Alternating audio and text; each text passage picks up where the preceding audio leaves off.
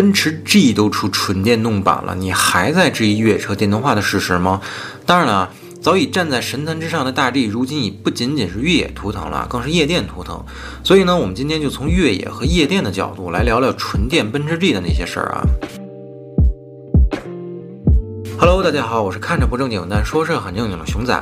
越野车电动化这个事儿呢，在这几年的反响是一边倒的抵触啊。基本上玩越野的人或者喜欢越野车的人呢，都是不能接受这个事实的。但是呢，前有悍马 EV，今有奔驰 EQG，而再过不久呢，牧马人 EV 也将要发布了。这些曾经口口相传的越野车们呢，都开始推出纯电动版本了啊！这是大家不得不接受的现实啊！所以时代也好，技术也好，政策也罢啊，很多东西发展到今天呢，我们都必须得学会去接受啊！千万不要抱残守缺，因为新的东西呢，也不一定就不会更好，是吧？好了，在我们聊大 G 之于夜店与越野之前啊，我们还是先来看看奔驰 EQG 概念车的真身啊！就在刚刚开幕不久的慕尼黑车展上呢，奔驰 G 发布了 G Class 纯电概念版本啊，也就是 EQG 概念车啊。虽然 EQG 是一款概念车啊，未来量产版是不是长这样也不太确定，但是这并不妨碍我们先来看看这款能给大 G 当概念车的选手啊。第一眼看到奔驰 EQG，大家是不是悬着的心就放下了呢？没错，纯电版大 G 最大限度的保留了现款 G Class 的设计。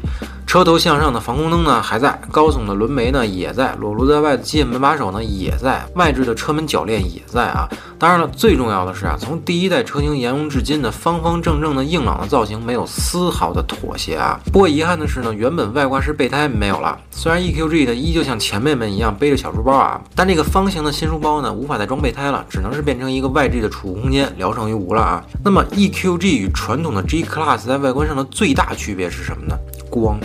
是的，你没听错，EQG 增加了无数会发光的 LED 灯带啊，无论在车的哪一面，你都能看见这台大 G 在发光啊。首先，封闭式进气格栅呢是带有蓝色发光源的点阵式设计啊，不过根据奔驰的尿性呢，这个设计大概率是不会沿用到量产车型上的。其次呢，整个封闭式进气格栅的外缘啊也由 LED 灯带包裹。再其次啊，标志性的奔驰三叉星辉也像大众和比亚迪一样会发光了。而贯穿车头车尾的标志性防擦装饰条呢，虽然还在，但在 EQG 身上已经变成了会发光的 LED 灯带了。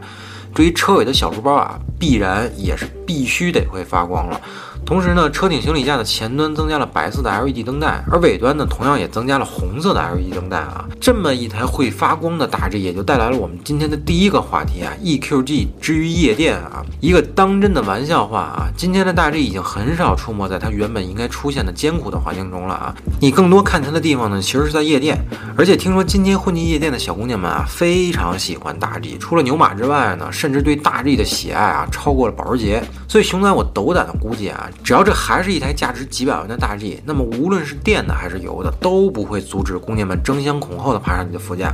更何况呢，EQG 还会各种发光发亮，想不多看你几眼啊都不行。只不过呢，没有了点火时 V8 引擎的怒吼啊和轰隆轰隆的声浪啊，也不知道姑娘们会不会在 EQG 太过于安静啊。但也没什么办法呀，毕竟2022年北美将停产所有奔驰 V8 系列车型啊，那么亚洲还会远吗？至于概念车的内饰部分啊，与现款 G 没什么太大区别。或许未来量产版的内饰啊会更加科技、更加豪华，但也没准就是现在这个样子啊。好了，闲扯归闲扯啊，咱们还是正经来聊聊这个 EQG 之于越野的事儿啊。除了那些浮于表面、发光发亮的东西外啊，EQG 概念车保留了整个 G Class 的底盘系统，依旧是采用了非承载式车身的设计啊，以及前软桥后硬桥的。而在传动系统上呢，EQG 采用了四个驱动电机，分别驱动四个车轮，同时呢还带有双速设计啊。首先是这个双速啊，到底是双速电机还是双速变速箱，官方并没有透露啊，包括电机功率等等细节也没有官方数据啊。但是根据我个人推断呢，无论是双速变速箱还是双速电机，这个双速设计啊，一定不是为了解决电机高转速时的效率问题啊，反而是为了强调低速增扭而设计的。虽然电机的先天扭矩就很大啊，但是电机的高转速特性对于脱困来说啊，并不是什么太好的消息。尤其奔驰 G 呢是一款非常强调单轮脱困性能的越野车啊，所以设计师呢为了保留这个传承啊，一定会在低速脱困的方面啊非常谨慎。哎，心细的朋友肯定看到了中控部分保留了现款三把硬锁的开关啊，这都没有分动箱，没有纵向传动轴了，哪还有锁什么事儿啊？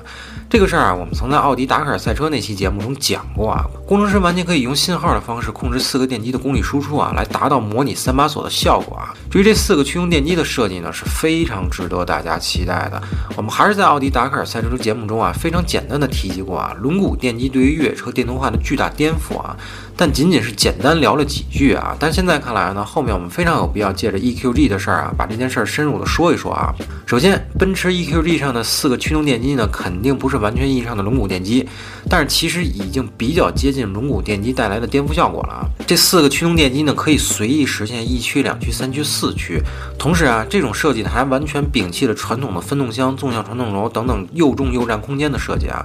但是呢，EQG 现在的底盘设计肯定还是在尝。试阶段，因为 EQG 本质上还是一台油改电车型，即便奔驰矢口否认啊，虽然不知道 EQG 到底采用多大的电池组啊，但是通过图片呢，我们可以清楚的看到后备箱地台的隆起呢非常高，这就是电池组很大程度侵占空间所导致的。其次呢，就是非承载式车身，虽然摒弃了纵向传动轴和分动箱等等占空间的结构啊，但是电池组依旧不能平铺在非承载式车身中间的地方啊，这与悍马 EV 那种纯电承载平台完全不是一个概念啊。非承载式车身的最大特征之一呢，就是允许大梁在一定程度上形变，注意是形变，不是变形啊。也就是说呢，大梁是一个柔性的二维平面，无论是两纵多少横啊。它需要通过大量的形变去抵消外力，所以如果把电池平铺在两根纵梁之间呢，那电池组势必就需要和大梁一起形变，